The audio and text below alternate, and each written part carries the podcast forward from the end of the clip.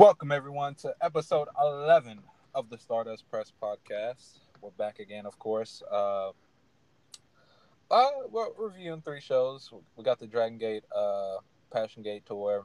They just finished up a show in Kobe Sanbo Hall.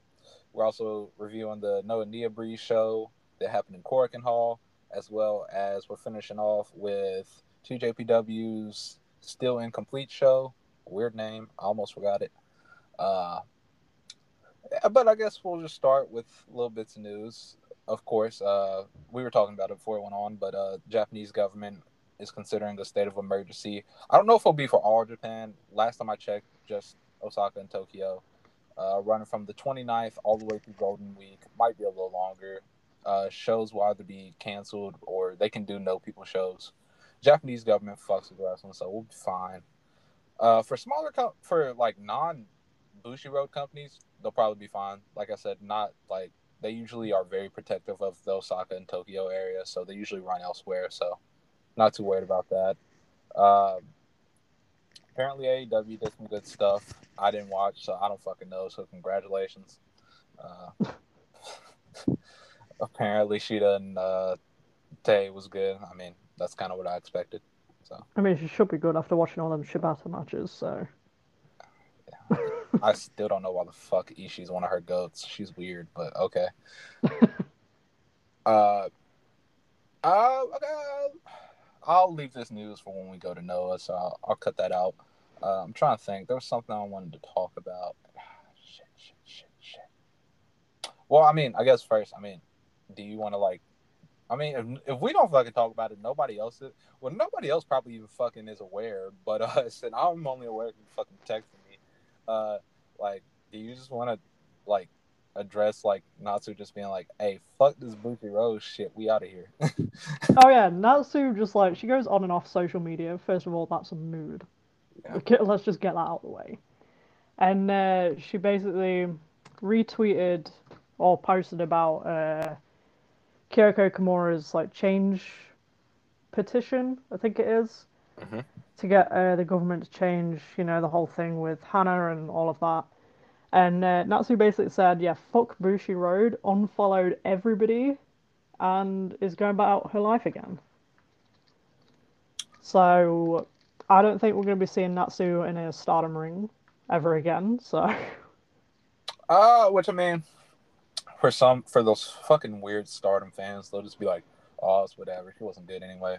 Uh, for us Oedo Tai fans, that's gonna hurt a lot. Uh, Natsu was an important part of the group. Uh, she was a nice pillar of the group. Uh, it's gonna suck, but uh, I can't say that I'm against her decision. I am very much for it. I understand, and I'm very much for it, especially after their decision to just run up against uh, the memorial show and stop these girls, namely Konami for one. Uh, Kyona could probably still go because she's hurt uh, from attending the show because it'll be in a totally different region of Japan. yeah, I think it's like a three-hour train journey yeah. away from you know each venue. So it, even if they wanted to do both, they can't. So it's like that's fucked up in itself. Uh, so I'm not against her decision at all. Uh, I mean, she's she's a freelancer anyway, so like, if she didn't come back to Stardom, it, it wouldn't be like hard for her to find jobs. Yeah, yeah, yeah. She's but- a freelancer. Like she never put pen to paper, so I mean it'll be fine. Yeah, she was doing a lot of um actress as well, like, you know, when they came back from the break and everything. So Uh, and and I mean overall, it wasn't like she sought out Stardom or Stardom sought her out. She just came because Kagetsu brought her to Stardom. I mean, that's like it wasn't any emotional attachment of her wanting to go to Stardom or vice versa. So I mean, yeah, I mean, to be fair, I'm surprised that she stayed after Kagetsu left anyway. oh yeah, I uh I figured she was gone next. I was like, oh, like Natsu probably won't be there anymore. Uh, but I know she cared a lot about Natsuko and all that. But like, this is probably her final straw, and I understand that. Like I said. Yeah, I mean, especially with her getting slandered online as well, and this this goes for like all of the Stardom girls. They get slandered so much, and Bushi Road still sat there like I pretend I do not see it. So Yeah, Bushiroad isn't the best run big promotion that owns wrestling, but you know that's just how it is. Uh, I will say though, uh, on a much more positive note, uh, uh, Kyoko Kimura announced that uh, Hana's uh, memorial show it will be available for fans overseas as well, not just in Japan. So that's good news. Uh, We'll probably cover it on the podcast as well. So oh yeah, for sure. Oh, for sure. Uh, trust me, we're like, like, we'll cover it. Like, there ain't no doubt. Like, we'll cover it. Uh, especially if Hopefully. they're running with Asuka and Kagetsu as the main event. For sure, for sure. Hopefully, my fucking shirt's here by then. Uh, I don't know when. It's gonna be a birthday gift. I was like, I was like, but I'm paying for it. I don't know how it's a birthday gift if I'm fucking paying for it. Sometimes you Uh, just have to treat yourself. yeah. So hopefully that's. Well, I mean, when's the show? When's the show date? Uh, 23rd of May. Oh, So fuck. it's a Sunday. My birthday's fucking 28th. I doubt I have it. I'll I'll figure out a way. uh, but yeah. Oh well, by the time we record, yeah, I'll have it. But uh, yeah, we're gonna cover for sure. Uh, this show will serve as some closure, but I'm glad she's gonna be able to get it overseas as well. Uh, no, to no help with Bushi Roads. It's crazy that Kyoko's done all this herself and has, like, if you take a look at everything not only for the case and just but just everything else like launching a site organization this show like all this is just Kyoko like on her own going and doing this shit like it's fucking like a testament like to how strong that woman is it's like insane that she's been able to accomplish all this within less than a year uh, but yeah I figured we just touch on that because at least to us two, I know mainly. I mean, a lot of weirdo fans are not Oedo Tai fans. That's just them. But to us, it's important. So I was like, yeah, we might as well just tackle that right quick. Uh, But to be fair, I feel like most people only know Oedo Tai as like what they are at the minute. hmm hmm At, Which le- at least for like the newer fans. But Which is crazy because like Oedo Tai now, like they have no bad members. Like everyone in their group, pretty good. uh, I hate to say it, but I feel like this is the worst iteration of Oedo Tai. oh which yeah, which is weird because they do have like a really solid lineup. if you're But- looking at top to bottom talent, this is probably one of the best versions.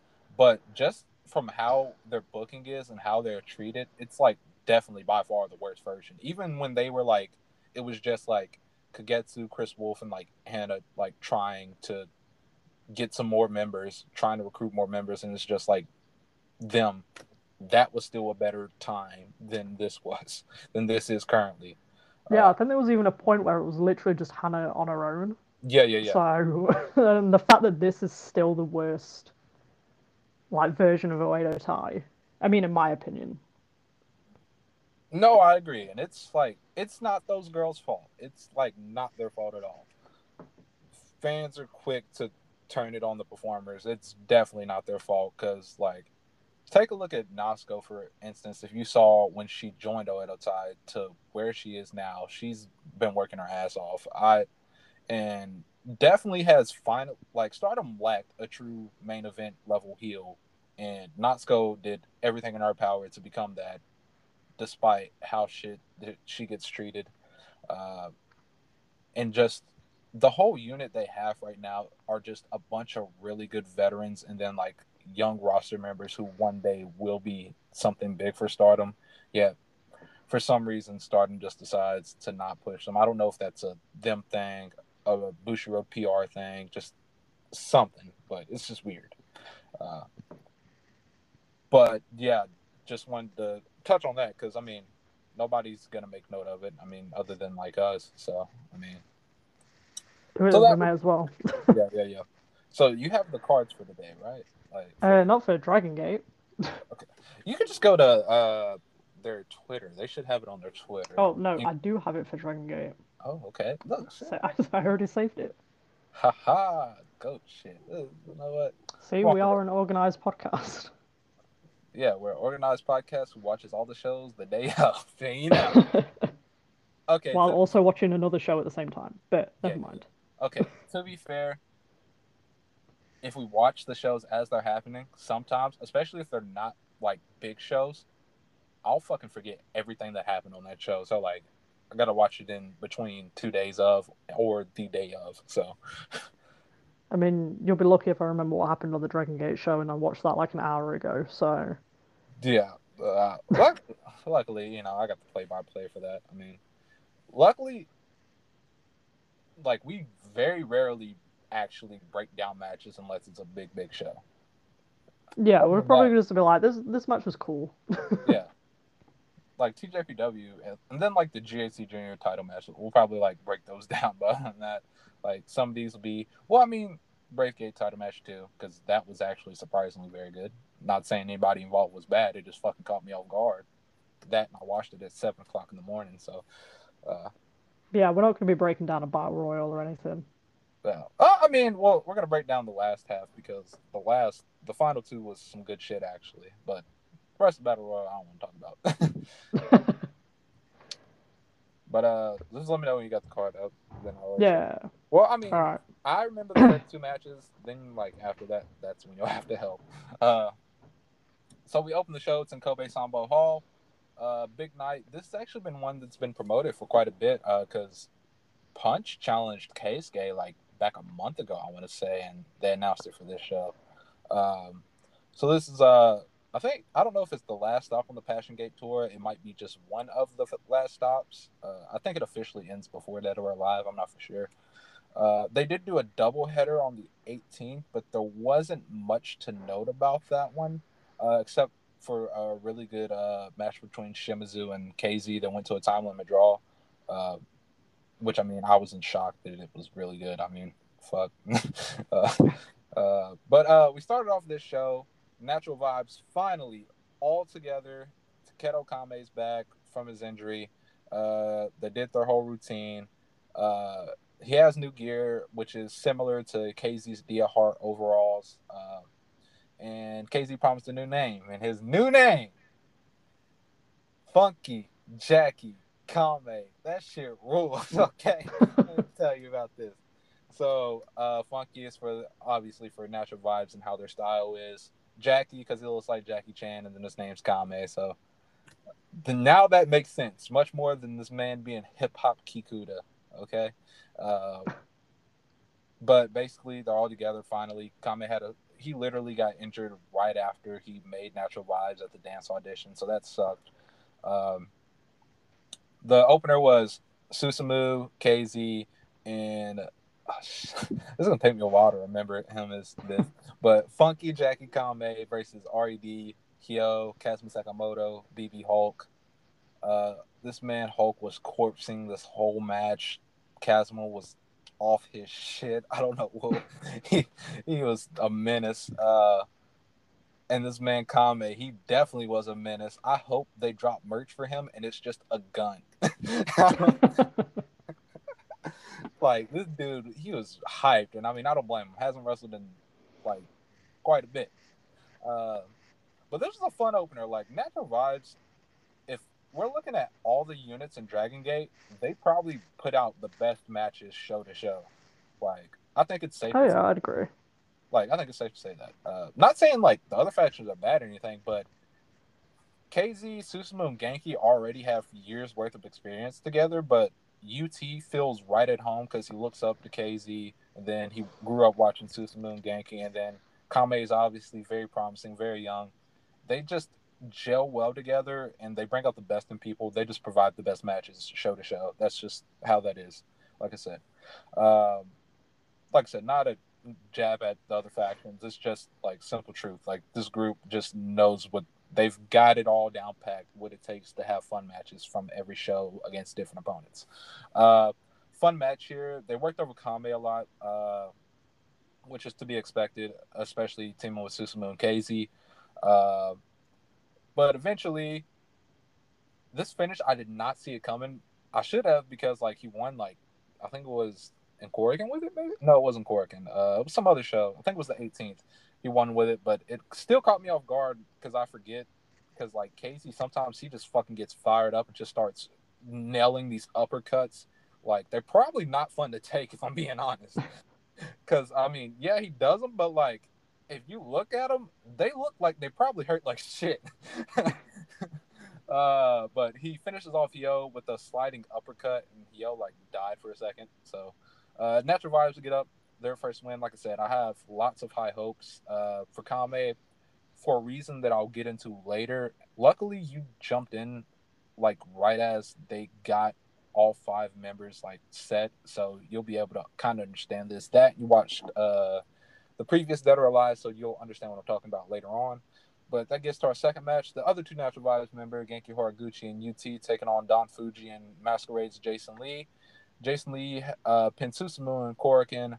So I kind of expected, I think I said it on the cor- uh, podcast we covered Korakuen that I expected a Masquerade Triangle Gate challenge. Uh, probably did. Yeah, I think you said that. Okay. Yeah, I, I know I mentioned it on Twitter, but I don't remember if I said it here. But um, uh, Genki tried to get his uh, rally call out, and Don Fuji was not having this shit. He said, "Nope, I'm fucking everything up." uh, That man was an absolute menace, just like belting the shit out of everybody. He was smacking the fuck out of UT for no reason. UT was trying to put a submission on. The ref went to go stop Genki. Don Fuji said, "All right, here I go, smack."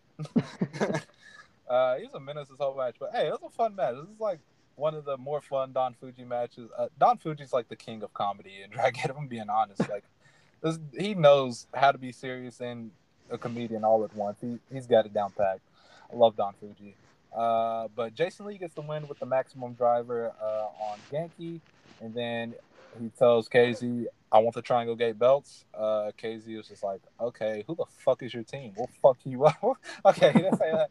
But he was just like, "Who's your like partners, bro?" Because like Masquerade, y'all got a lot of people, and then uh, he was like, "It's gonna be Shun, but he, he's got like a Dream Gate title match. I don't know. It's gonna be Don. He's not in Masquerade, but y'all just won."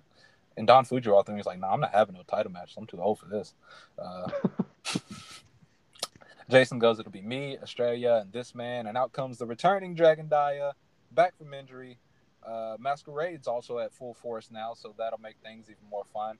So, Dead or Alive, Yagi announced it. It'll be KZ, Susumu, and Genki defending against La Estrella, Jason Lee, and Dragon Dia. That should be a very fun, high paced match.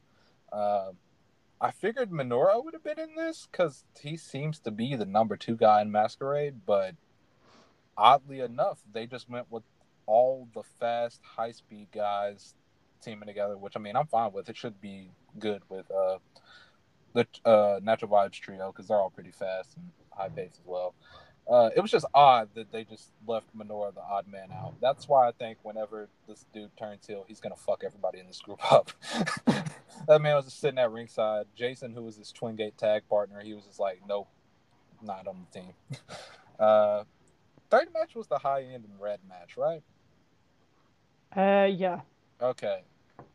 I didn't pay much attention to this because we've seen some sort of some sort of variation of this match multiple times recently. Uh, high end represented by Yamato, Dragon Kid, and Bald K. I hate you. Uh, Why did he shave his head? Dude, this man used to be handsome. I don't know what happened. This man said, "I'm just gonna be bald," and I'm like, I. Man saw one Julia match and was like, you know what? It, it was like, you know what? She's her hairline's not great. I don't think mine's too great. So let, us let's see what this bald thing's about.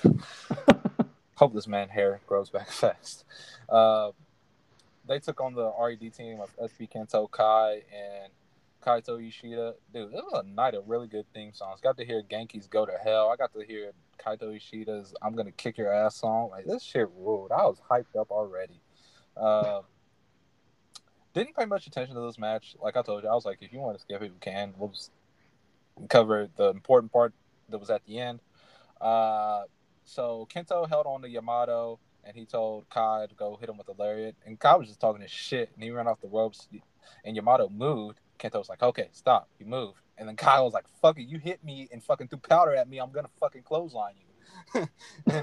he clotheslined him and Yamato got the win. And then afterwards, he, you know, he's basically like, hey, bro, uh, you told me the road to Dead or Alive starts. You did all this shit. So now it's my turn. And the two teams for Dead or Alive, Dragon Kid and Kento, and then Yamato and Kai are kind of like trying to rally each other together. Like, hey, we're gonna have to work together, whether you like it or not. We got to keep our hair or our mask. So that was all there was to that. next was Royal Sambo, right? Uh, yeah. Okay, Royal Sambo is big battle royal they do every time they're at Sumo Hall. Uh, usually has some comedy in it a lot. Uh, it usually has a very hot ending, and that's exactly what it was for this one. I'll just go over a little bit that I wanted to note. One being how Yoshida Takashi Yoshida is just a kid in a candy store whenever Masaki Mochizuki's theme song hits, and he just stops what he's doing. He just turns around and goes, "Senpai, senpai," and you know, this, Yoshida's babyface run is just chef's kiss. This is like the greatest idea they've had for him in a while. Uh, then Diamante is just a monster. He went crazy in this match. I'm very excited for him in King of Gate. If his match with uh, Shimizu is any example, he should have a very good King of Gate as far as matches goes. He's very good. Uh, the final two were Ryo Saito and Masaki Mochizuki, and for some reason they just had a really good like mini singles match. They just went at it. Uh, yeah, they really went off for like absolutely no reason at all. Yeah, and they didn't have to. Yeah, because like you get nothing for winning Royal Sambo, and they just went at it, and uh, which I mean I like because it was just a nice reminder that Ryo Saito is very good at pro wrestling. Like, he's very good. He's hilarious, but he's very good. Uh, but I think the bigger shocker was Saito pinning Mochizuki while Mochizuki's tag champ. That was crazy. Uh, but uh, that plays into something later that we'll get into. Uh, then they had, I think it was intermission, and then there was a little bonus match with uh, K-ness and Yasushi Kanda against uh, Doi Yoshi, Naruki Doi, and Masato Yoshino. The pop for both Doi and Yoshino when they came out was insane. They, oh my god, like I had to rewind it a few times because when they came out, like fucking rules be damned, they just shouted like it was crazy. Uh, it was just a little five minute match. They went to a draw, uh, basically setting up. Uh, I think those was just to get them some reps in before uh, Yoshino's last show in his hometown on the 24th. Uh, then when we came back, uh, it was Brave Gate title match when we came back, right? Or was it? Uh, yeah, it was a Brave okay. Gate. Okay, so uh, we came back. It was Keisuke Okuda versus Punch Tominaga for the Brave Gate Championship. Uh, this match has been brewing since like the tail end of last year, where Punch Tominaga has invented this imaginary rivalry with Keisuke Okuda. Uh, he calls them rivals when Okuda literally has just whooped his ass within three minutes every time they faced. Uh, except for one time, he got one win, and that was enough to give him this title match. And then he pinned him on the Fukuoka show doubleheader that we missed.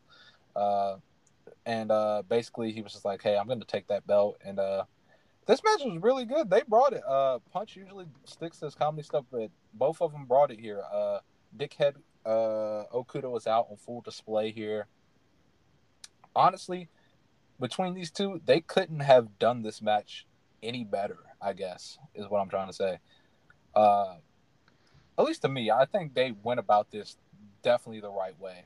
Uh, did not know who was going to win this. Uh, but they went with the route I'm happy about, so I'm cool with that.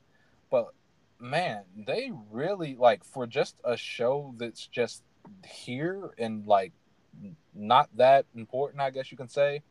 For a title, they put a title match on here, and not only that, they had a very good title match. Uh, just fun shit, just fun shit. Uh, Okuda gets the win here. Uh, of course, he chokes out Tominaga. I think it was with a triangle choke. Uh, and then afterwards, UT from Natural Vibes comes out and he basically lays down the challenge for the Brave Gate Championship for his hometown of Nagoya at Dead or Alive. Uh, and it gets confirmed. And yeah, UT should just win here because, uh, yeah, he should. Um, UT has came. This, this is what I was referring to earlier about why I have hope, high hopes for Kamei. UT has come a long way. Like, um, the two Dead or Alive shows we watched when we watched them in, he was like maybe like two, three years into his career. He wasn't in his career long, uh, maybe five. Uh, he's came such a long way, and every unit he's been in, he's just been a bottom guy where there's like so many people above him in the pecking order. As where now that he's in Natural Vibes, he's with all of his idols and another young promising prospect. This is like his first real chance where we know KZ's the top guy in natural vibes, but UT can now step up and be the second guy in the unit and that's really good for him because uh, he's improved so much. Um, now that he's with like all his idols, he's just let his charisma show. He's his work has got crisper. He's just all around has gotten way better since joining the group. Uh, and in Nagoya, he usually challenged. I know he challenged Susumu in Nagoya for the Brave Gate uh, back in 2019, I think it was, and he lost. Hasn't challenged for it since, I don't believe. But now that he's got the shot, I would like to hope he wins in Nagoya. Uh, but of course, we know the wrestling trope. Nobody wins in their hometown, especially if it's Nagoya. That's Jungle Kyona. Uh, uh, but honestly, I don't know how you feel because I mean you've basically watched all of Okuda's title reign with me. I mean, you missed like maybe just the Kagetora match, but you've seen his other defenses that he's had since then. Uh, this is probably if I had to pick somebody who's a Brave Gate wrestler under the weight limit to beat Okuda, I would probably go UT. I don't think there's anybody else I'd pick. I was thinking Hyo back when he challenged, but since he lost, this is probably the right time to change the belt, especially right before uh, King of Gate. Personally, I think it'd be the right thing to do. Yeah, I'd agree with that. I mean, especially with like natural vibes going like more up and everything.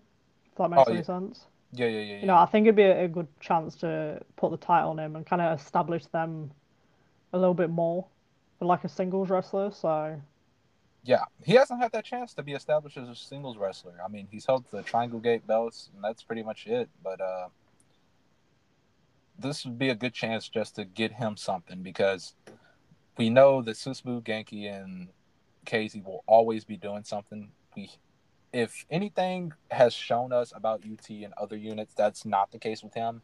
Except for now, that seems to change. I know everybody in the group loves him, so I mean, I would have to assume he wins here but only time will tell. Uh, which, if you look at or Alive, that's a nice card so far. We got uh, we got Kento and uh, Kid versus Yamato and Kai in the cage match, Kikuta and Skywalker for the Dreamgate title match, which I'll get into when we talk about the main event. Uh, UT and Okuda for the Brave Gate, Kazma and Ishida versus Mochi Kong, and then uh, the Triangle Gate match with Masquerade and Natural Vibes. Show's looking like a really good wrestling show, if I'm being honest. Uh, which that would take us to our main event, I guess. Uh, well, no, no, no, missed the point. So after the match, Ryo Saito and Shimizu they were ringside the whole time. Uh, they got in the ring, and uh, Ryo Saito, basically like a dad, he was just like, uh, "Punch, I'm proud of you coming this far and challenging Okuda for the Brave Gate title." Uh, then he was just like, uh, "Shimizu, now that the Botomo character is done, it's time for you to carve your own path and go out your own way. I agree with the way. Uh, we should disband Team Boku on positive terms. Uh, Team Boku was a unit uh, designed to help Shimizu and eventually Punch Tominaga to get to places they couldn't get to by themselves. And they've done that so far. So it was probably best case scenario for the unit to disband. That way you can get Shimizu started. Probably, I guess they're going to put Saito in whatever Doi unit gets formed after Kobe World or have him team with Mochizuki and uh, Yoshida more. Uh, right move uh, served its purpose. So Team Boku, that's one less unit. That means they'll probably create more as time goes on. Now that brings us to our main event. We had Eita, Hip Hop Kikuta, and Bridge Book Kagetora versus the Masquerade team of Shun Skywalker, Kota Minoura, and La Estrella. This match exceeded my expectations. I yeah, this was really fun. I don't know why. Yeah, I don't know why either. I was just like, yeah, it'll just be another match. You know, I like it. I like I like everybody involved. So, I mean, it'll probably be something. But no, they had a really good match, and it raised my hope a bit. Excuse me, but especially with Kikuta and Skywalker specifically working together, they've kind of upped my mood about their title match now. Uh, like I said, I was not like, especially after his match with Ben K. I was just not looking forward to them having a singles match. But after seeing them work together here, I'm actually starting to come around to the idea, and I think they could have a good one come Dead or Alive.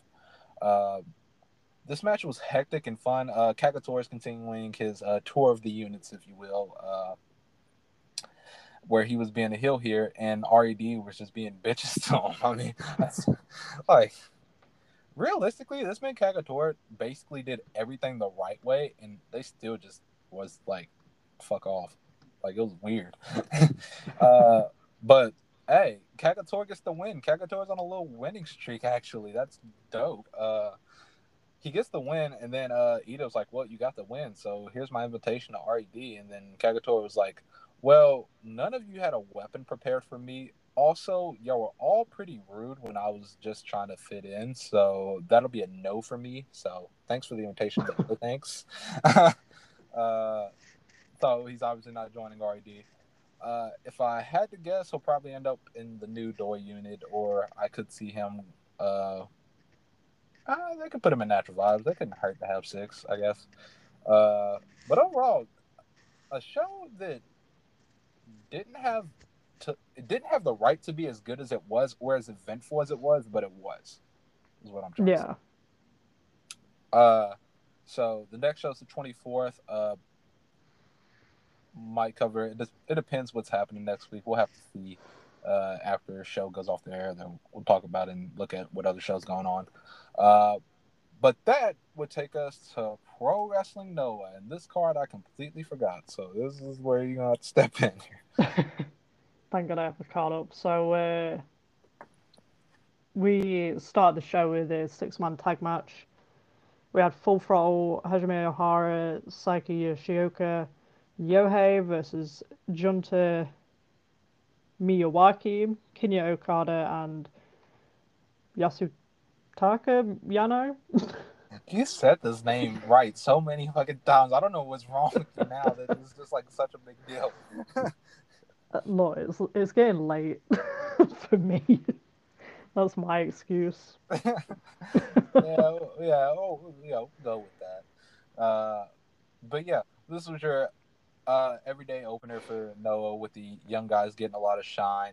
Uh, of course, full throttle. They were not losing here. Ain't no way. This unit was not losing. Um,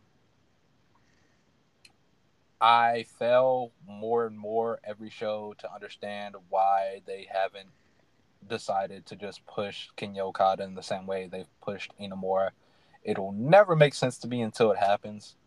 Uh, very weird they haven't because this he's ready. Like to me, he's ready. Like you can just move him from this uh, young boy role already. Like he's ready to go do other stuff, especially in a heavyweight division that's like pretty stagnant and need fresh faces. He's ready. Like, come on, let's get this over with. Um, but full throttle, they're kind of in limbo right now. Uh, well, Yoshioka and Yohei are going to be teaming with Marufuji to take on uh, Momono Senshi, and I don't remember who their partner is going to be for that one actually, but uh, might might be Kaito actually, but uh, basically, Marufuji tweeted at Yohei. He was like, "All right, who are you targeting?" And Yohei is like, "The pink one with a belt." So Yohei's probably about to challenge for the junior title, and he'll probably lose, and then Hayata win the title because Noah hates me. Okay. Well, I don't know how you feel about the Okada thing when I went on the little rant, but I think he's ready. Like, come on, let's let's move this on. No, I I agree. Like, I, th- I don't. I think he's like too good to be like hanging around with like the young guys. You know, just like Mhm. Push him out the nest. Yeah, that's all I'm saying. That's all I'm saying. I, I mean, especially to me. I mean, well, Junta's not tech technically in that young nest anymore, but still, like, he doesn't need to be doing these undercard tag matches. He's ready to move up, especially to Yeah, me, like considering yeah, the he, big- he he's way too good to be like doing the opener. Yeah, yeah, yeah. Especially to me, because like personally, this might be unpopular. Um, I prefer him a lot more than Inamura, even though like Inamura is a big horse guy and he's done some good stuff. I think Okada's like leaps and bounds above him, honestly, in terms of skill. I think there's yeah, I more. can see that. I think there's more longevity in Kinya than there is in Inamura. Inamura is going to be just a power guy. Kinya can do it all pretty much. Uh, so that's it for that tag. It was just a fun opener. What you expect from all these three? Uh, next was the Daisuke singles, right? Yeah, Daisuke Harada versus Kai Fujimura. Uh, Kai Fujimura recently said uh, he's participating a lot in Noah. He was like, he's still a freelancer. Of course, he was a young boy for Wrestle One when they shut down. He's like, he's still a freelancer, but he likes being in Noah and he wants to grow in Noah. So I assume he's going to stick around for the long run. Uh, so he tried to get the jump start on Daisuke Harada, and the end result was Daisuke Harada whooping his ass. uh, like I said, I like hey, I like the match and I like the fire from him, but Daisuke Harada was like, who the fuck does this dude think he is? yeah, he quickly knocked him back to reality in that match. He was like, yeah, no. He was like, you're not gonna do this. Daisuke won with the top rope elbow drop, and I was like, what? Ski whoa, okay. Was uh, that the match where uh, I think it was this one where he like did a suicide dive like over the top rope or something? Oh yeah, yeah, yeah, yeah, yeah. Uh, and I was like, fucking hell. yeah, dude's a menace. Anyway, uh, but yeah, it was like it was just your average match to showcase Kai Fujimura and also Daisuke Harada is very good at pro wrestling. Uh, so what was the next match? Was the was it the Funky Express? Yeah, it was a Funky Express tag against uh, Kaito Kiyomiya and Yoshiyuki Inamura. Uh, to be more specific, it was uh, Shuhei Taniguchi and uh, Muhammad Yone. Uh, this match was just a reminder to me that how good Shuhei Taniguchi is, and it's weird that he's just in a comedy unit. It's very weird to me. It'll never make sense to me, cause I mean, you watched in one, so you you saw his matches.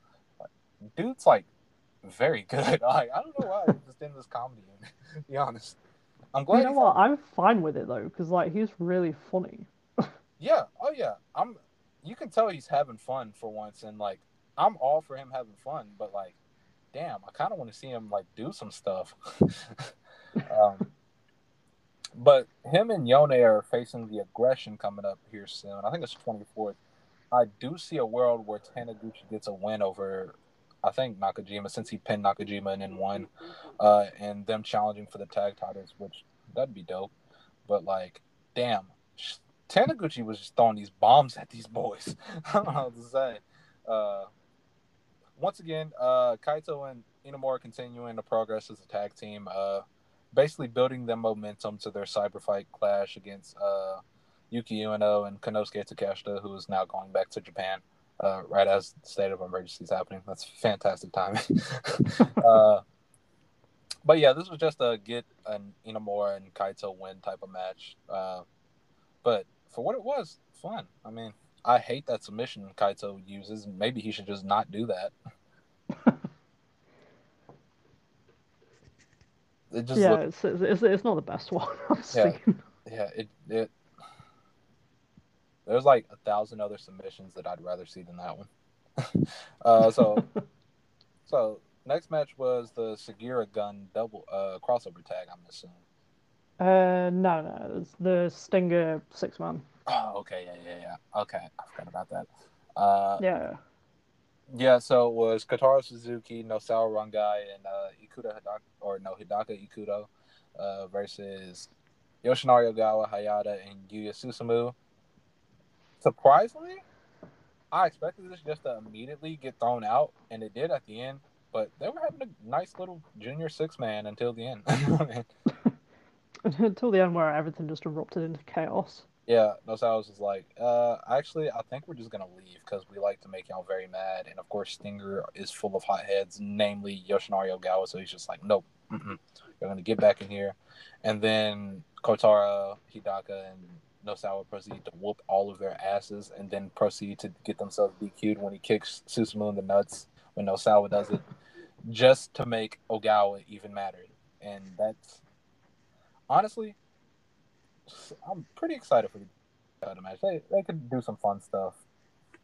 Although personally, I think maybe these belts could get benefited from moving to Ohara and Yoshioka. Probably, I think maybe that should be the move they do. Uh, either them or Nio and Hao, which won't be for a little while. I forgot to mention this at the beginning, but uh, oh, okay. First, that match is done. Uh, Stinger won by DQ. Just another chaotic thing between Stinger and the Nosawa Gun, Kotaro Gun, whatever you want to call him. Uh, but Kenoh tested positive for COVID 19. So, him, Tadasuke, Hao, and Manabu Soya, they're going to be off the 24th and 29th shows. Um, those three didn't test positive, but they were close contact with them with meals and drinking and all that. So they were just like, hey, let's be safe about this. So they'll be off shows for a while. So Kongo would just be the aggression and Nio for now. Uh, but yeah, like I said, these junior belts need to get away from Stinger because they are just always holding the titles for God's sakes. I feel like every time I watch Noah, there's like Hayata's got a belt, and I'm sick of it. Let's let's let's move on. uh, now was the Sugiura Gun tag? Yeah. Okay, okay, okay. I'm I'm on a roll today. All right. So we had a preview to the national title match in Nagoya. We had Kashi Sugiura and Kazushi Sakuraba, the former tag champs, versus Kazuyuki Fujita and Kendo Kashin. You know, I fucking love this tag match. Uh, one, it started off with some very good grappling with Kendo Kashin and Sakuraba, and then ended with Fujita and Sugiura just beating the shit out of each other. Yeah, this match is like so good for like absolutely no reason at all, especially for the time that they were given as well, because it felt it, it was like I think it was under ten minutes, and it was like it felt longer, but in a good way. Yeah, yeah, yeah, yeah. I agree with that. Uh, and honestly, I just didn't want the match to end. I was like, it was just going so well. I was just like, damn, just let this one ride out. But I mean, I guess they got to save it for the uh, actual title match in Nagoya, which damn, I'm looking forward to that. Uh, Fujita wins by booting the shit out of Sugiura. Uh, yeah, it just killed him. yeah, I like I said, as far as that whole Nagoya card, that's probably my most mo- the match I'm looking forward to the most because I know they will beat the shit out of each other and it'll be fine. Like, oh yeah, I don't even care who wins that match. I'm just like looking forward to it that much. Yeah, yeah, yeah. Anybody can win. I'm fine with that. Just let them go crazy. Um, then we move on to the GHC Junior Title match. We had the champion Atsushi Kotoge taking on Nio of Kongo. Damn, like okay, for me being very critical of Nio a lot as far as in his in his singles matches. He stepped up here. He came out and he came to play, and just another good junior singles match for Kotoge. Uh, honestly, I thought they were gonna swap the belt again. Like after uh, Nio hit the Stuka Splash, like, no, ain't no fucking way they're just gonna end this title reign. No, I actually got kind of mad, and then he kicked out. I was like, all right, good. Uh, there was a crazy spot where like both of them were on the top rope and like Kotoge was bent over and Nio stood on the top rope and just fucking diving senton across Kotoge's back. Oh god, that looks so painful. Yeah, I don't that oh my god, I don't know how that like that didn't hurt Kotoge even more. Like shit, that looked crazy. Uh this match was off the rails. Uh, really good junior match. I wasn't gonna say it should have been the main event. Then I got to the main event. Crazy. Uh, but Kotoge to end this match, first he did like this diamond dust kill switch. I haven't seen him do before. I've seen. Yeah, that do... looks so sick. Yeah, that ruled. I'm taking that. Uh, uh, I saw him do a version where he just like picked them up from behind and did it, but like I never seen him do the Diamond Dust version. That shit rules. I hope Yoshioka takes that. He'll fucking spike on his head. Uh, no, oh my god, I know Yohei definitely will. They got to do that in their match. Uh, uh, but yeah, and then Kotoge finished it with the regular kill switch. Uh, my original thought process, I was like, I hope Kotoge gets a long reign that goes into the summer. And then knows like, oh, I think we're gonna do Yohei versus Kotoge, and I was like, all right, you know what? Kotoge has had a nice long one reign, one defense reign. You know, it's time to swap the belt. Uh, shit, I'm gonna hate that match so much. I don't want either one to lose, but uh, yeah, for just oh my god, for a match that was just thrown on this Korakuen of no importance, this match ruled. yeah. uh, Lord, uh, those damn, the stuff they pulled off, they just like, all right, let's go out there and we're just gonna try some shit and see what happens. And I mean, that was the best case scenario. maybe more junior matches to be like this and not 30 minutes. Not pointing any fingers, but you know who you are. oh yeah, we forgot to talk about them. We're gonna talk about them after this. uh, but our main event. Originally, it was supposed to be Kenoh and uh, Masa Kitamiya versus Naomichi Marufuji and Keiji Muto, but it got changed due to Kenoh's coronavirus test come back positive. Um, it became the aggression versus Marufuji and Keiji Muto. This match continues to confirm my belief that I think Keiji Muto should just be a tag wrestler because this match was really good. yeah, this is definitely like the best Muto match that I've seen in in a while. No, yeah, for sure, for sure, for me too. Uh, like I said, if him and Marufuji just went to a tag run after he drops his title, I'd be down for that because like this was a really good tag match. Uh, it's odd they didn't just do this for the tag titles and let uh, the aggression get a defense in or something. Uh, but what we did get was a crazy finish. Okay. Did not think he would do this to this 58 year old man. Okay. So, but he did.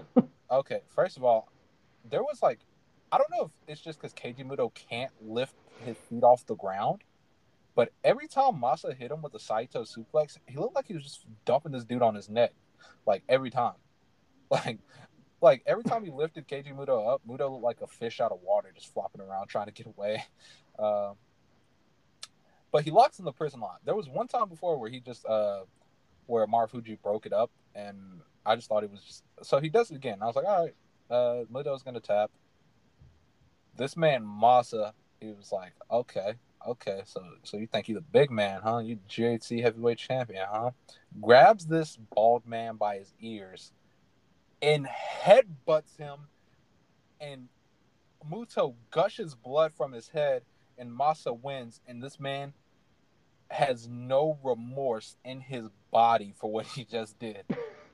He just killed an old man in front of like hundred thousand people, and he's just like, you know what? That was cool. that was one of the most badass visuals I've seen all year, and I was just like, dude, just strap this dude up. Like, I mean, they're not going to, but yeah, they're not. They should. To. Yeah, but they fucking should. Okay, no offense to anybody else in Kongo, but Moss is the guy. He, he's probably the best one. All right, this dude. This dude. That okay. The rest of Kongo does stuff that internet fans just like, so they're more. I don't know. I guess more easy to gravitate to, like you know, Kenoh and Nakajima. They fucking they're kick boys. They do what they do. Uh, they strike and all that.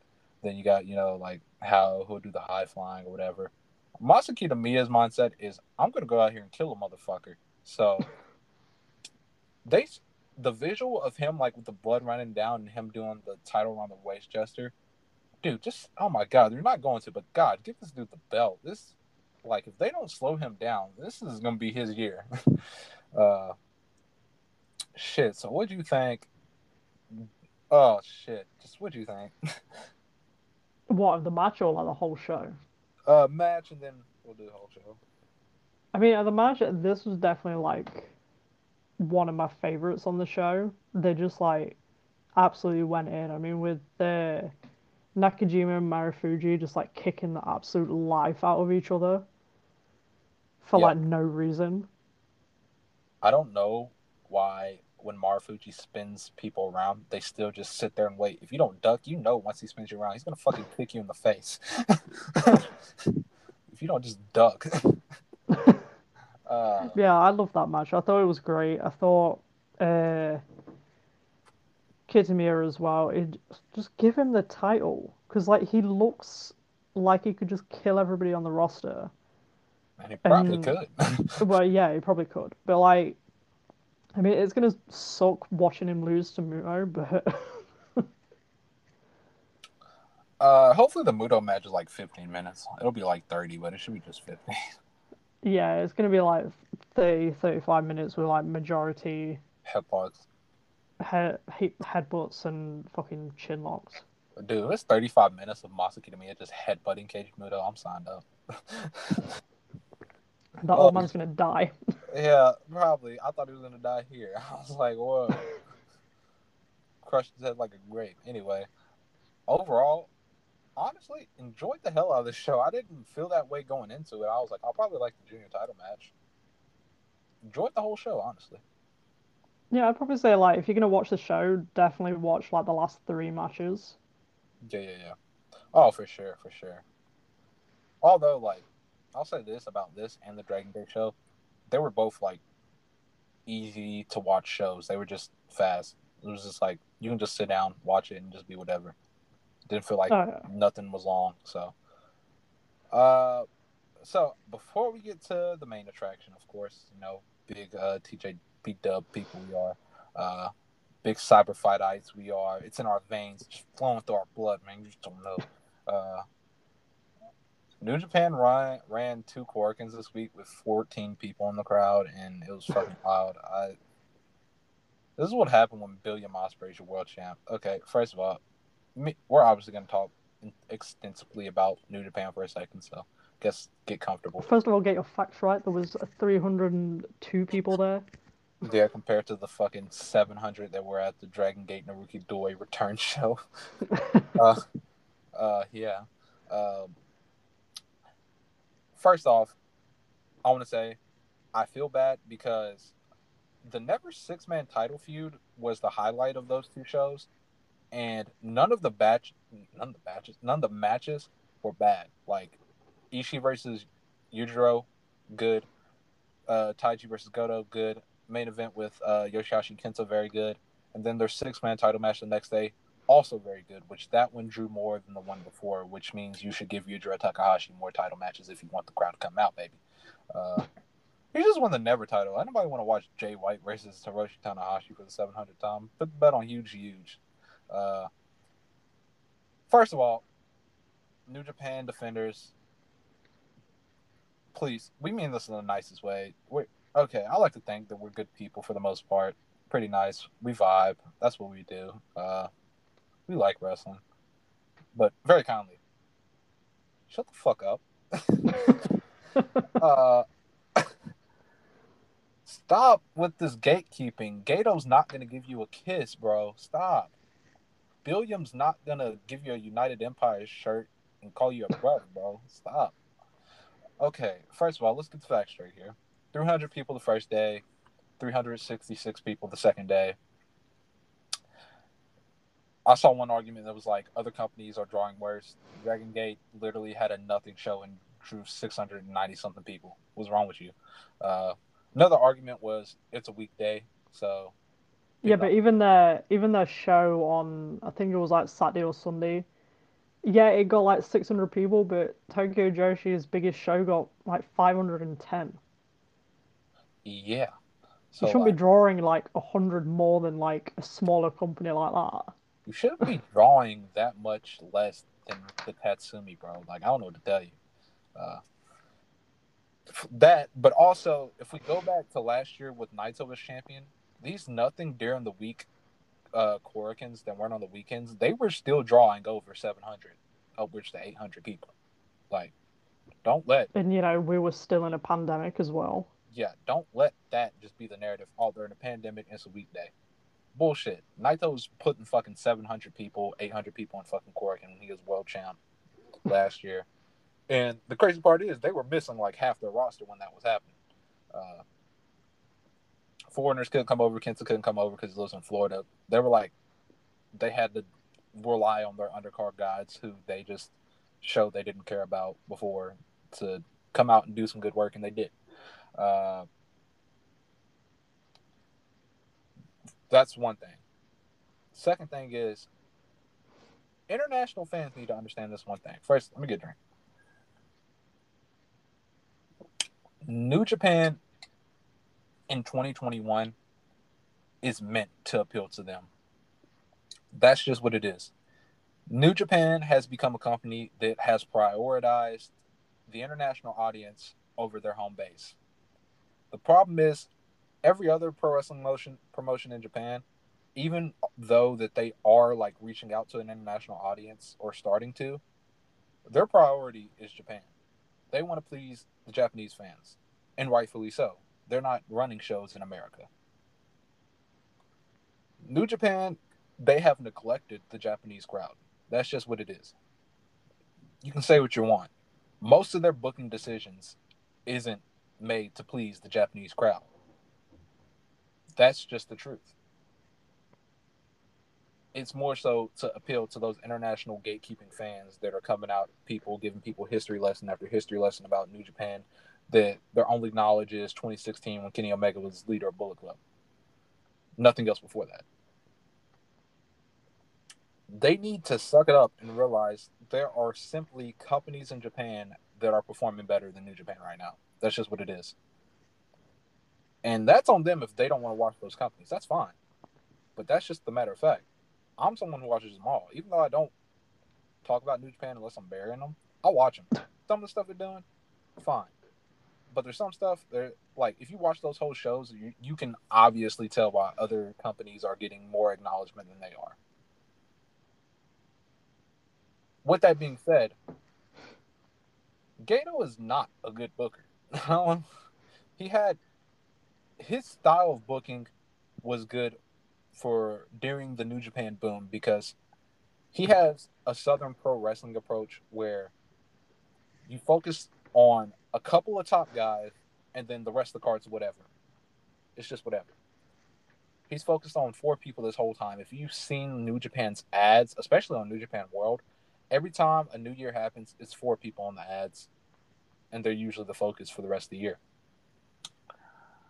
He doesn't, and I think the unification more than anything shows he doesn't know what he's doing now. He's just doing shit. Okay? You look at that whole roster and see all the people not doing that. You can take the never six man title uh, feud that we just had as an example, not counting Ishimori because he's a junior, but take that feud for example. These are five guys who probably could benefit from having that Intercontinental title right now or having that United States title in Japan.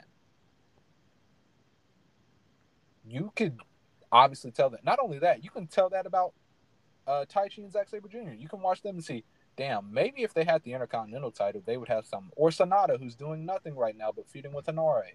Damn, maybe if they had the IC title, or just any other title but the Never.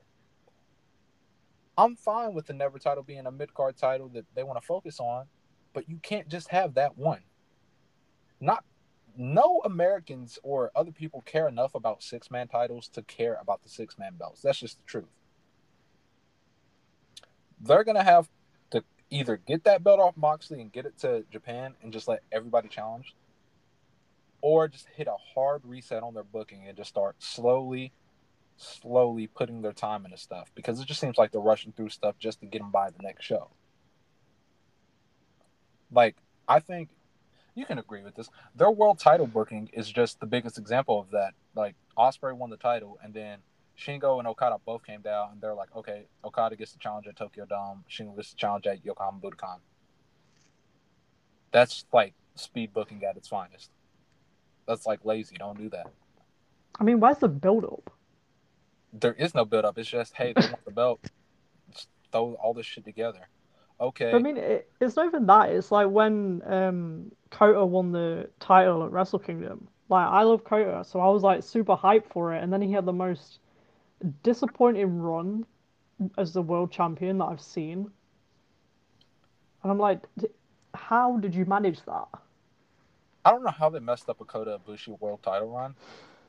Not the fact that people were calling Kota boring as well, like at, like straight after he'd won the title, they're like, "Oh, he's boring.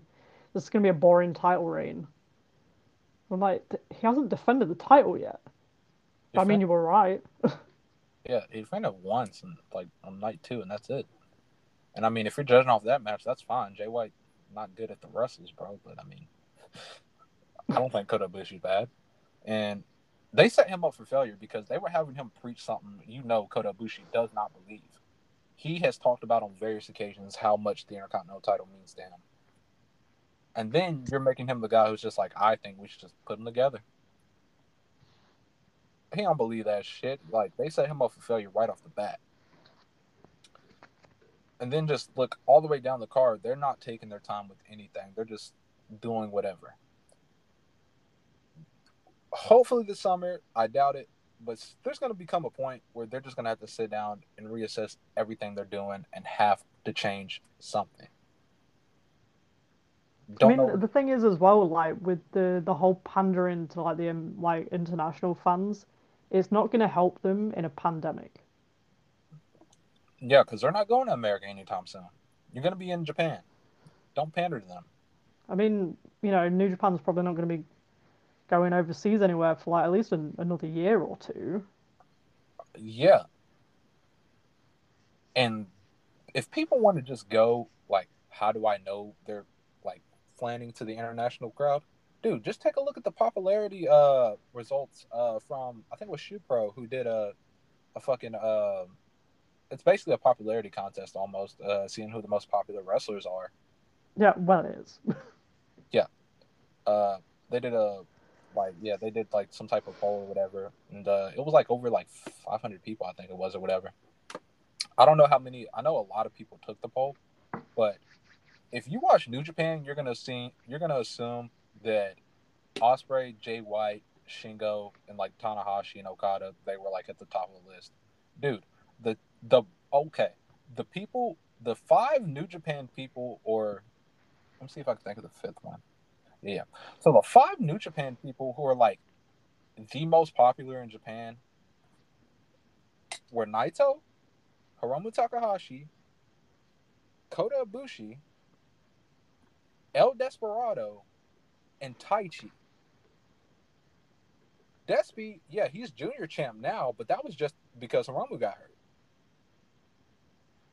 Taichi's in a tag title feud with the Guerrillas of Destiny who, if you put them side by side with Zack Sabre Jr. and Taichi, it shouldn't even be close, but it is. Kota Ibushi had his whole run sabotaged. Hiromu Takahashi, he's hurt. Naito, he's trying to elevate other people because he's the only main eventer in this company who seems to want to do that. Call it selfish, call it whatever, but nobody else seems to willing to sacrifice so New Japan can make more stars like Naito has. That's just what it is. So there's gonna have to become a time where they're just gonna have to sit back and just assess everything. When that time will happen, I don't know, but you shouldn't be this close to was it uh the Tokyo Joshi show we're about to talk about was that the one 500 like people? Yeah, yeah. It shouldn't be that close to them. They shouldn't be like right there. I love TJPW, but there's no way for New Japan they should be right there with them. Uh, I mean, if it was like Stardom, you know, mm-hmm. I'd I'd kind of understand being like similar-ish numbers because, like, let's be real, Stardom's you know the, the top women's promotion in Japan. It's female New Japan. People well, you, yeah. I mean, it's female New Japan. People you want to see get pushed don't get pushed. Uh, they put all their eggs in one basket, and it's speed books. So I mean, it is what it is. But yeah, yeah. I mean, at, least with with Stardom drawing similar numbers to New Japan, that kind of makes sense. Mm-hmm. But not like Tokyo Joshi. That I mean, Rika Tatsumi being a bigger draw than Will Ospreay. Yeah, that's weird. that's uh, that's my world. I love that world that we live in, but like, also with Stardom though is like they don't run as much shows as New Japan, so like it's fine for them to do this stuff. Uh, not saying the good booker like they have good booking or anything like that, but uh, I mean, oh yeah. Uh, while we're talking about uh, Stardom, I guess we can just note that uh that the Oedo Tai Artist Title Challenger team changed. Uh, yeah, to Natsuko, Konami, and Fukigen Death because Konami is a certified Fukigen trainer. Yeah, and I'm assuming Saki is still sick. I hope she's okay. Uh, I have this weird feeling, and I hate putting this into the universe because I think it's going to come true now. But I feel like Saki might be done with wrestling eventually just because of how much she's missed time with being sick. Mm. Especially could, like the last year as well. I could see that.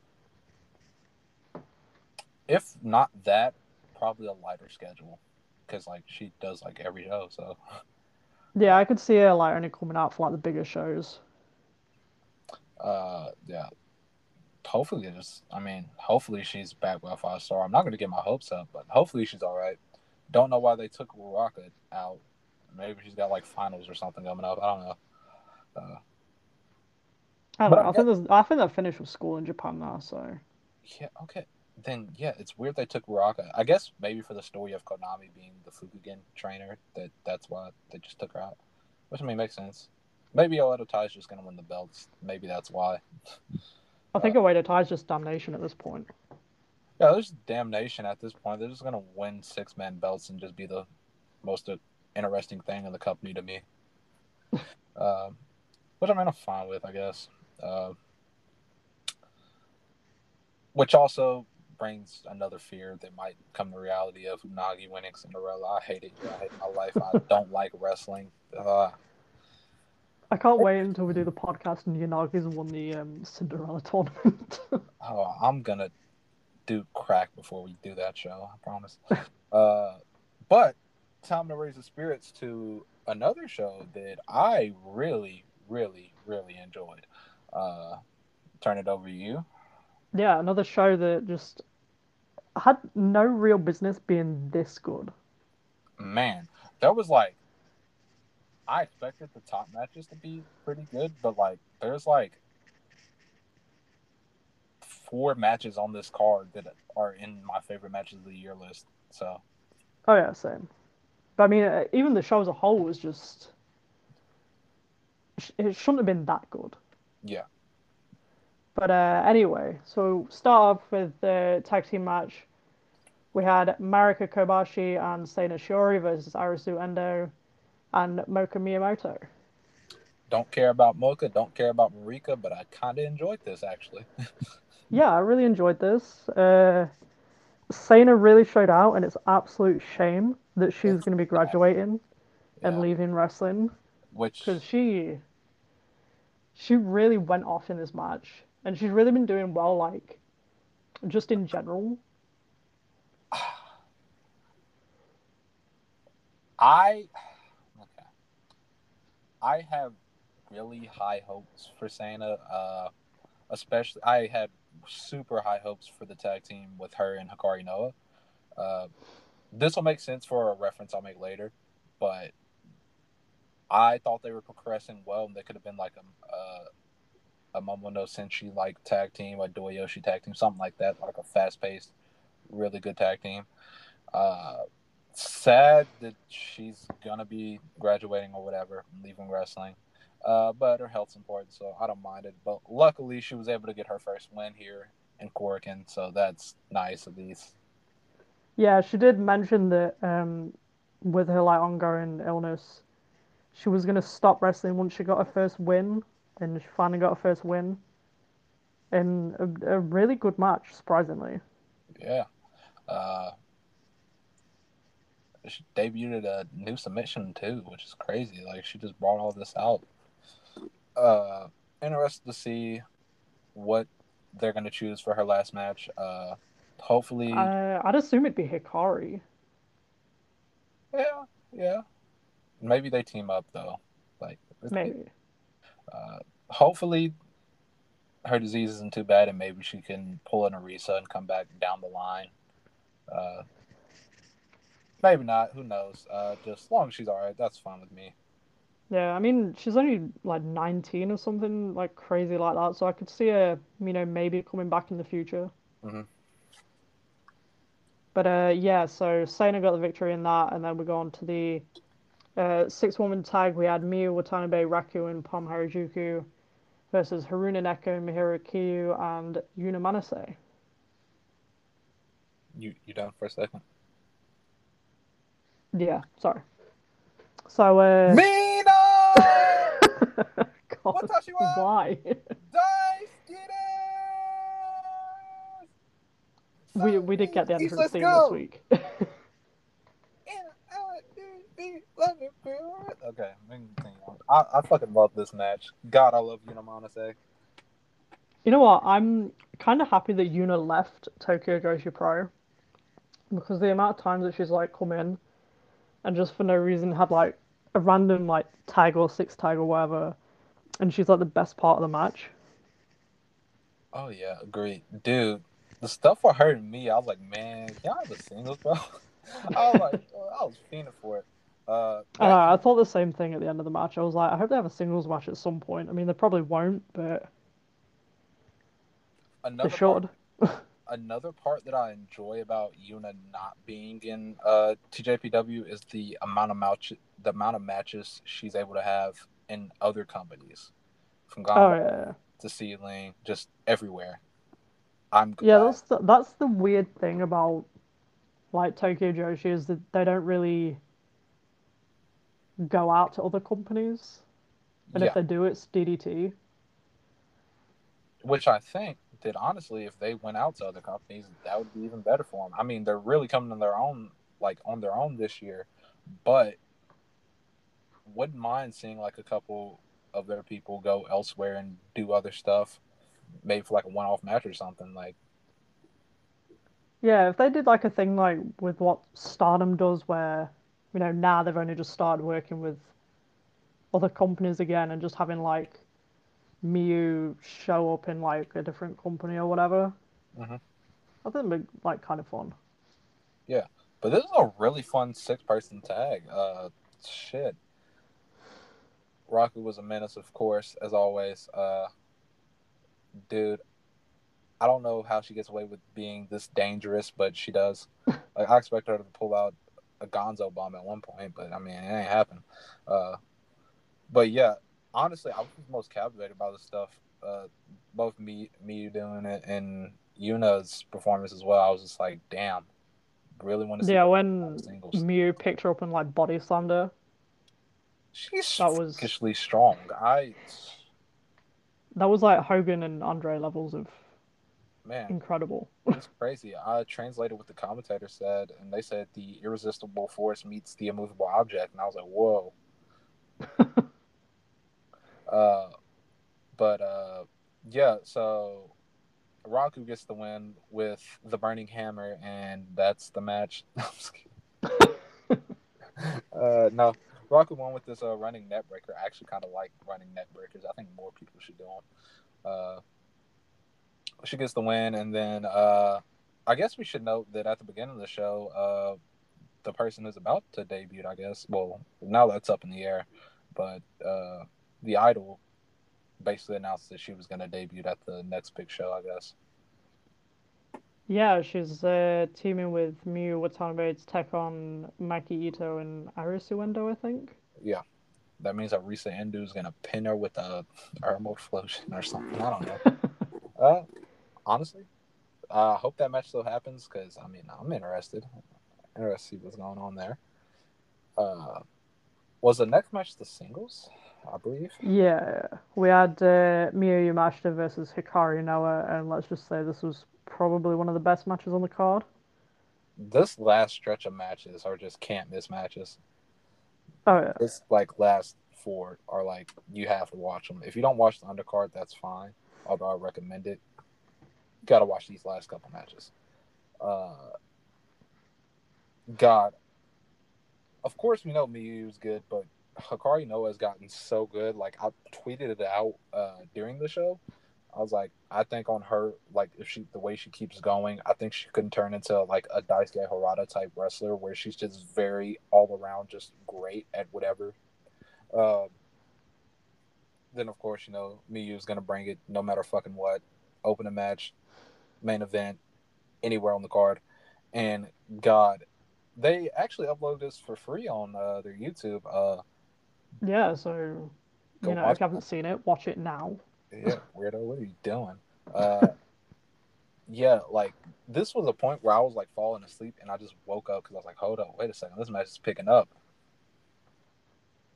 Can I just say, I think Hikari is probably has the best selling for um, Miyu's like spin kick that she does. The skull kick, yeah, for sure. Yeah, yeah, where she just like fucking kicks your head off. Because Yeah. she goes down like she's been shot in the face. I love it. her arms just become lifeless and she just falls. It's crazy. So yeah, I guess that fast forwards us to the finish. So when Miyu does her spinning skull kick, she does a fake, and honestly, she don't even do the fake because the fake, but the fake made it look even nastier than it was. Hmm. So she fakes and then spins and just fucking clobbers Hikari Noa, and Hikari Noa just dies. Uh, but yeah, yeah, I would not be shocked if we see now that her partner is retired, if we see Hikari Noa p- pick up the uh, International Princess Championship later this year. Yeah, I feel like Hikari's got a good shot of going pretty far in the Princess Cup, in my opinion. Oh yeah, for sure, for sure. Especially after this match, they're going to capitalize on that. Oh yeah, absolutely. I, you know what? I think she could be the one to um, beat Kamiyu. Actually, I think so. I mean, it's there that they could do it for sure. If unless not, I just want to go all out and give her the Princess title. uh, I think they're saving that for uh, Doka Tenma's big run. But I mean, that's fine. Uh, and then Miyu Watanabe is actually going to pin them both and hold both belts like Chris Jericho in 2000, whatever. Uh, but yeah, dude, fun ass match here, man. Uh, like I said, if I had to ranking them would be hard, but definitely be either one or two for me personally.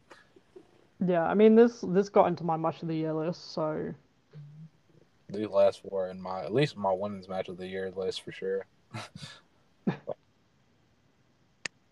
Next up was a match that didn't have to be as good as it was, but it was. uh, are we on the the Kamiyu match? Oh, was that next? I thought it was the tag. Oh no no no the tag tag. Yeah. Yeah yeah. Yeah, so we had uh, B Star, Mirai Maiumi, and Suzume versus the Magical Sugar Rabbits, Mizuki and Yuka Sakazaki versus Hyper Misao and Shoko Nakajima. This one caught me off guard. I was like, whoa, wait a second. I had way too much fun watching this, and it should have just been another match. Yeah, this match for some reason just like really went off. I mean, they've do they've been doing like triple threats a lot recently for some reason, especially with like Suzume and Mizuki and Yuka, yeah. and like this match was crazy.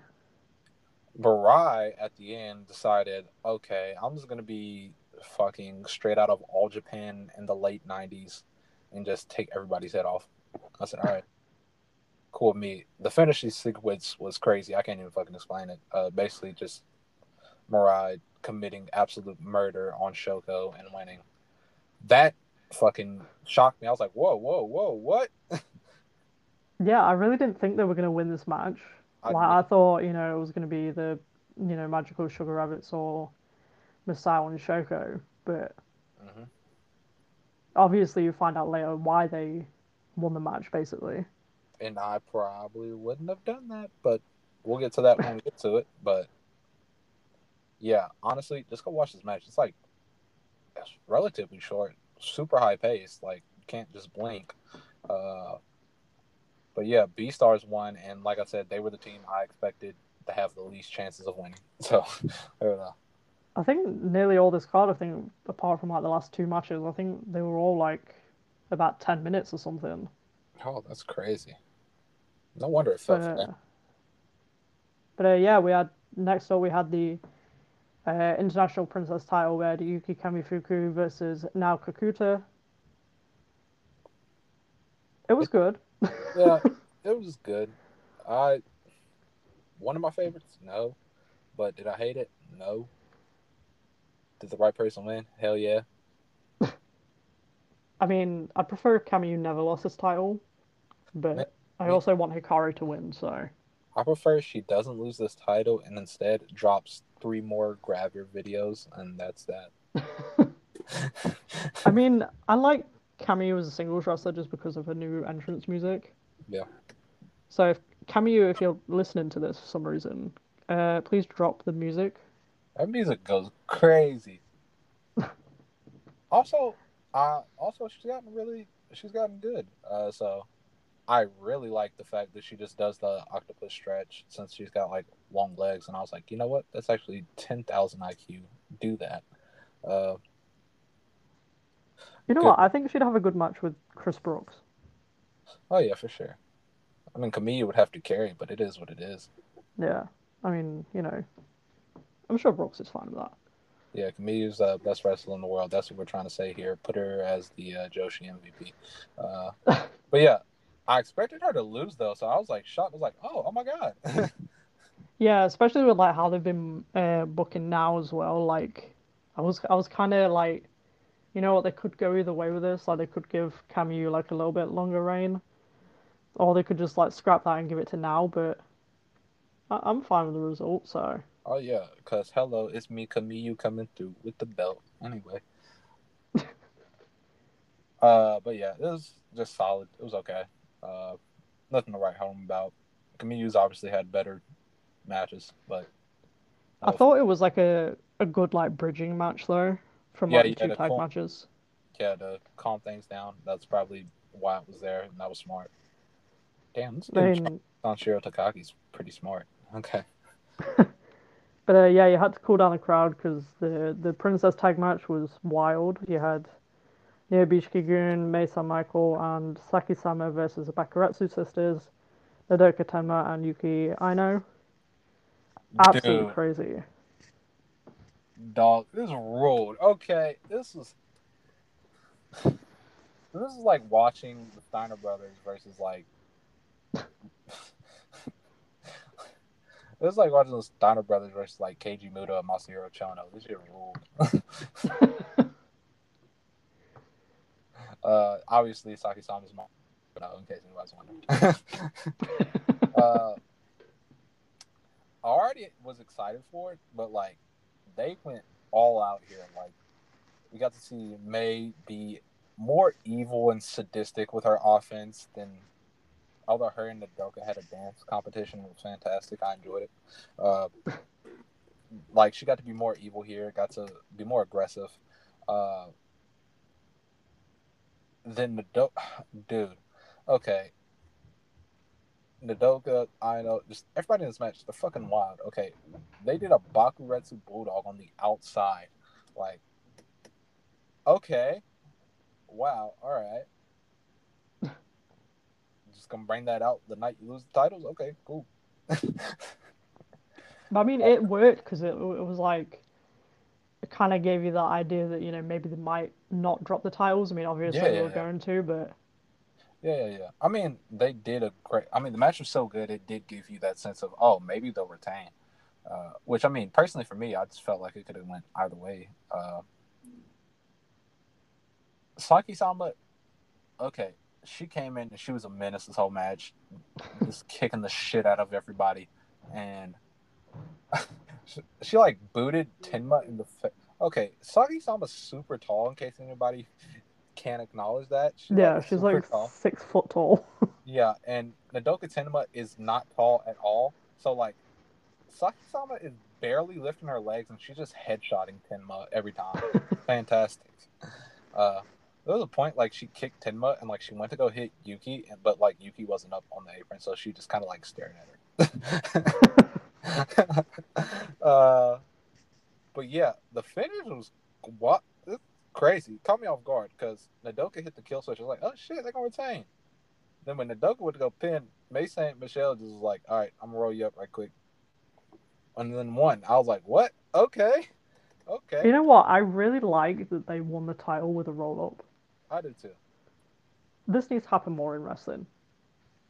I think people should only win matches with small packages, inside cradles, O'Connor rolls, uh, Japanese leg roll clutches, Cobra.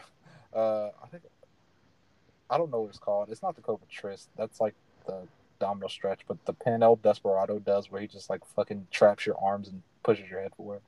Uh, that Gedo clutches. Everybody should only win with roll ups. Okay. That's how uh, Kitamiya's gonna beat Muto with a roll up. He's actually going to win with a poison Rana, actually. So. but yeah, and then after the match, we figure out why B Stars won because they're challenging for the tag titles, and I wouldn't have did that because maybe they should be the ones to win them. Personally, Personally, but I think you know it, it makes a good first defense for Neo Biishiki-gun, I think. oh yeah, for sure. Uh, Mirai's going to murder both of them, but it's fine. Uh, yeah. Uh, damn, now that if it's like B Stars just lose here, who the fuck is gonna beat these dudes? I have no idea because like I, you know, I would have put um Sana and Hikari winning, but yeah, obviously that's not going to happen. So, you know, maybe uh Miu and Rika get back together. Maybe. But Oh, it's crazy. But yeah, fun tag title match. Very much looking forward to the first defense for Neo Biishiki-gun. Interested to see what Bakuretsu sisters do going forward. And now we are at the Maki Ito's a big fucking loser match. yeah, so we had the uh, the Princess of Princess title match with Rika Tatsumi, the champion, versus Maki Ito. Uh, very good match. Yeah, it caught me off guard. Like I wasn't crazy excited about how good the match could be. I just was interested to see what route they went. But both of them brought it, and it made for a really fun match. Yeah, My, uh, like when I heard it at first, I was like, it's it's probably going to be like a passable main event, but like this was really really good. my huge nitpick on it is uh would just be where Rika was working on Maki's leg, and then like as we got toward the end, like Maki kind of abandoned any damage that was done to her leg. I would have personally just had her like sell that a bit more. Maybe that could have played into the finish or something. Uh, other than that, like I thought it was a good match. Uh, Rika Tatsumi with a few twists of fates. Big Yo, hey fan, I see. Uh,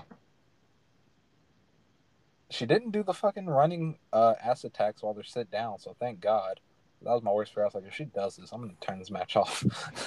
uh, they went through a battle at one point where it was Rika doing a hip attack, Maki doing a headbutt, and the finish was as soon as Rika went for the hip attack, Maki just headbutt her ass, and they both fell down.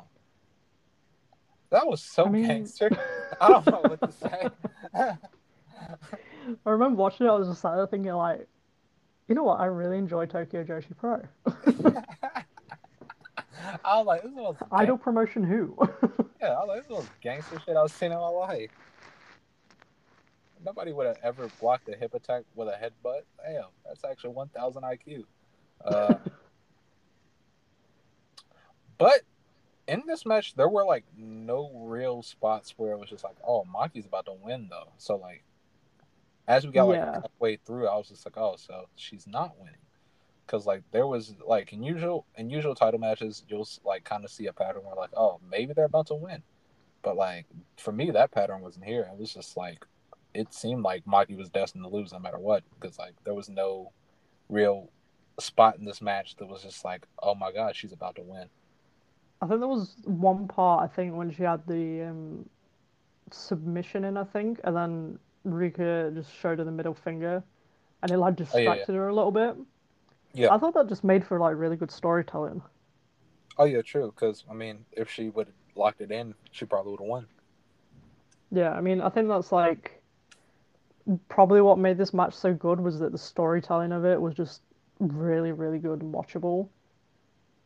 Yeah, they just built this match really well as the match progressed. Uh, like I said, wasn't high work rate, but it was still a great match. Like, you know, like not all matches need to be high work rate. As long as it's got a good story, passable ring work, uh, that's all you really need. But this one had it all. Uh, like I said, it was a match that I wasn't crazy about as far as an in ring uh, perspective, but turned out to be super good.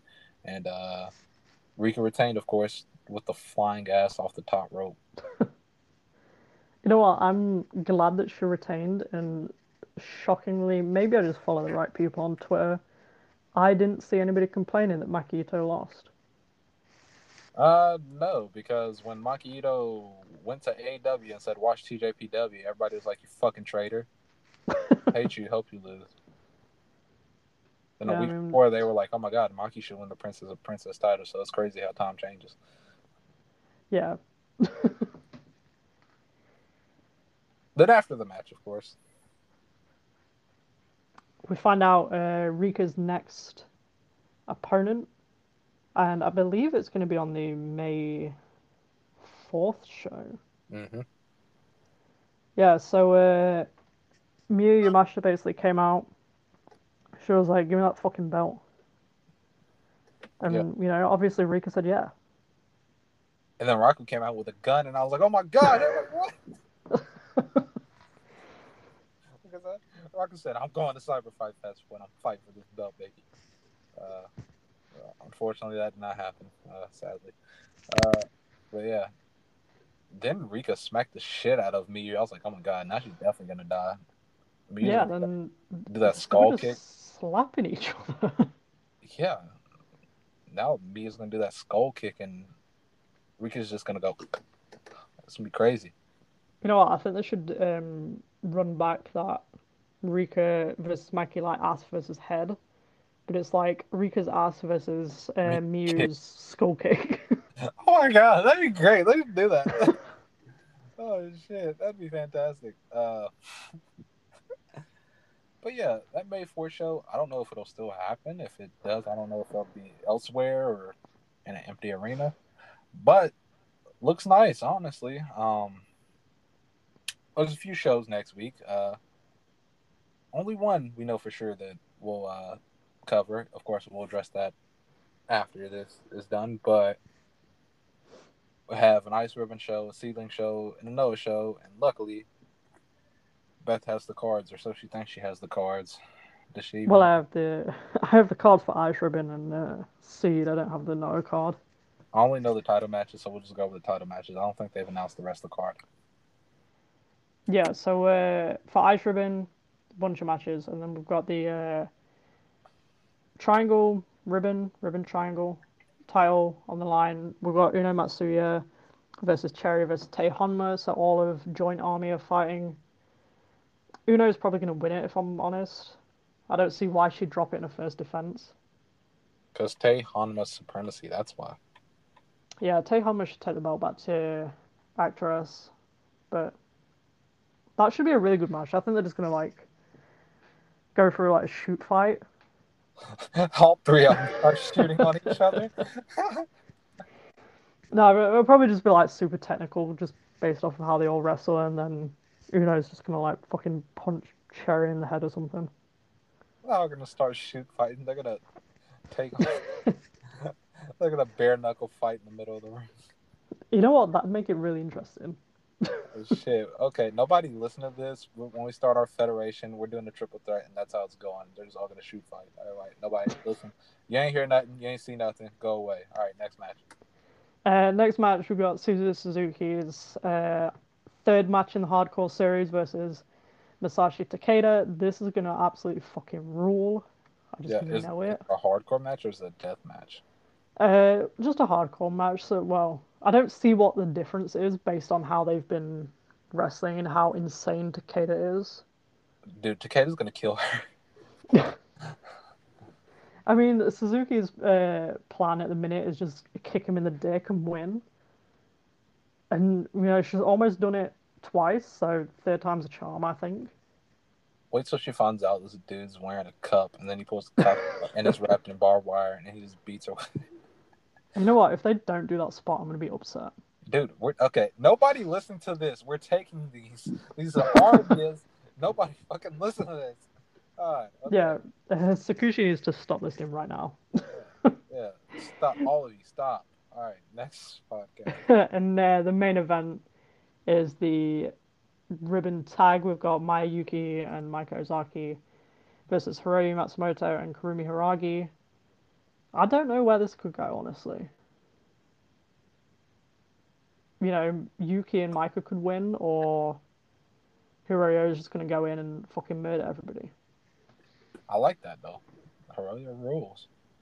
I mean, they've been doing well as a tag team, so like, I could see them winning. And you know, Rebel and Enemy is meant to be like falling apart at this rate, so maybe they'll lose the titles. But I think it'll be a really good match.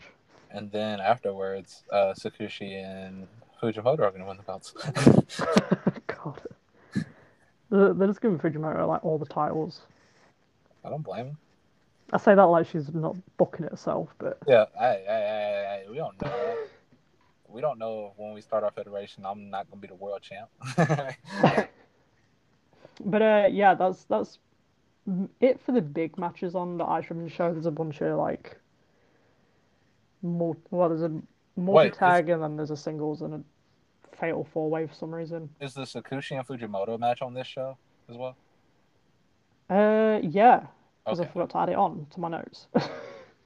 Yeah, yeah, I Yeah. think so anyway.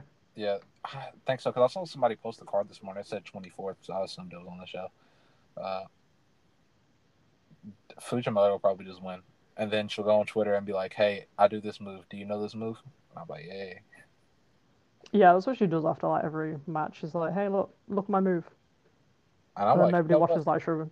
and I'm like, you know what? You're very good at wrestling. I'm taking all these. then, uh, well, I'll go over the Noah show real quick before you uh, go over Seed show because they're fucking lunatics. Love Nanae Takahashi, love her. Uh, but uh, well, basically know the three title matches, and I assume that after the 24th, Yohei versus Kotoge for the junior belt will get added. Uh, but Ikuto, uh, Hidaka Ikuto uh, teaming up with Nosawa Rongai versus Yoshinari Ogawa and Hayata for the GHC Junior Tag titles. Kazuyuki Fujita and uh, Sugiura are gonna murder each other for the national title. It's gonna be beautiful. Don't care who wins, just let them go like fifty. uh, the main event, uh, Keiji Muto breaks my heart when he pins Masa Kitamiya in like fifty-five minutes. So yeah. You got the seed show, I guess.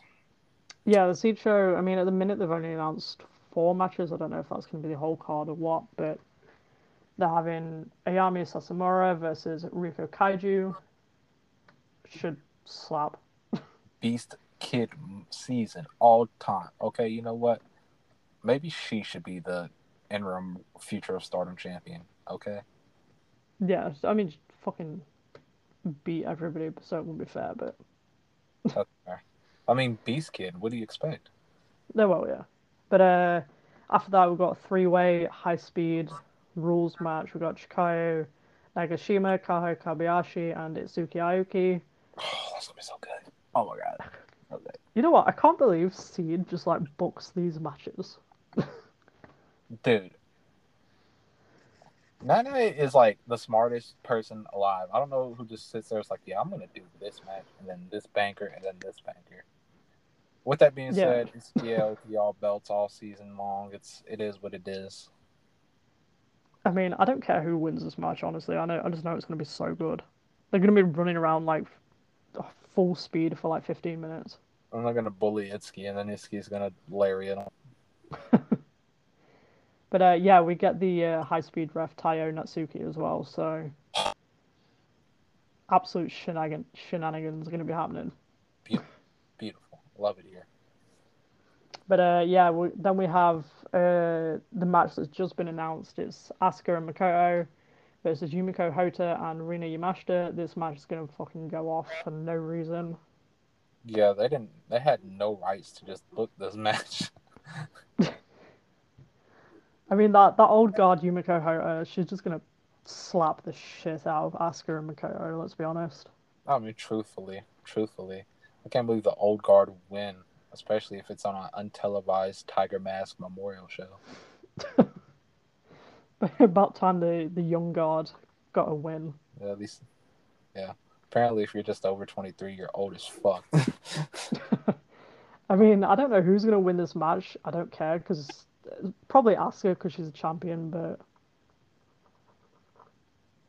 I'm gonna go Reina. Probably run back Asuka and Reina. you know what? If they just had Reina and Asuka for like every main event, I'd be fine with that. Oh, me too.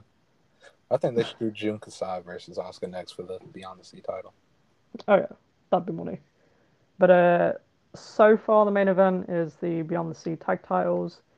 We've got Nanae Takahashi and Arisa Nakajima, champions versus Honori Hana and Riko Kawahata. Nanae and Arisa are about to catch a body. they ain't losing. Let's let's not fool ourselves here. Yeah, they're about to get arrested for murder. Uh, this is, this is unfair. I mean, I think that um, they're gonna get like a decent shout, Oh yeah, but at some point, uh, Nanae's just gonna be like, you know what, fuck off, I'm just gonna absolutely decimate them. and I don't mind that because yeah, Nanae's the best. She she can do what she wants. But uh, yeah, that's it for the Seadlinnng show so far. I don't know if Yeah, they're gonna the next announce show, any more. the next show will be the Beast Kid and Makoto winning the Beyond the Sea tag titles. Okay, now we established that. Uh, but yeah, those. I don't know if any of those. Well, I know no will be on time. I don't know about the other two. Gonna hop off here, see what we got going on. Well, I think Ice Ribbon's showing it live, so we might actually be able to talk about it. Beautiful.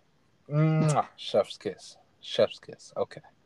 Uh, maybe the Speed Star, his last show in uh his hometown.